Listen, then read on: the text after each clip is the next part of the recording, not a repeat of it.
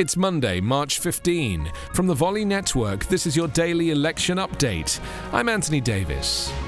When Joe Biden visited the corner of southwestern Pennsylvania in the final weeks before the election, his goal wasn't to win it so much as to show the area's overwhelmingly white working class electorate that his party was at least willing to try. A lot of white working class Democrats thought we forgot them, Biden said after touring a union training facility in late September. I get their sense of being left behind, he said.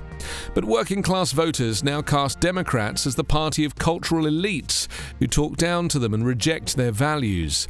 Such resentment has even driven workers to vote against their seeming economic self interest, given the GOP tax policy is often geared towards the well to do and business.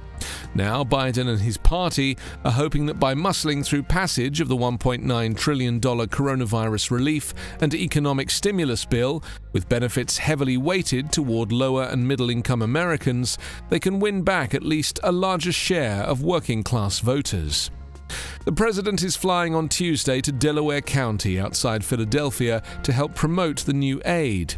Still, that proposition, which Republicans dismiss as a liberal wish list, will be tested in places such as Westmoreland County. More than 250 miles west, the county was a Democratic stronghold until its industrial base withered.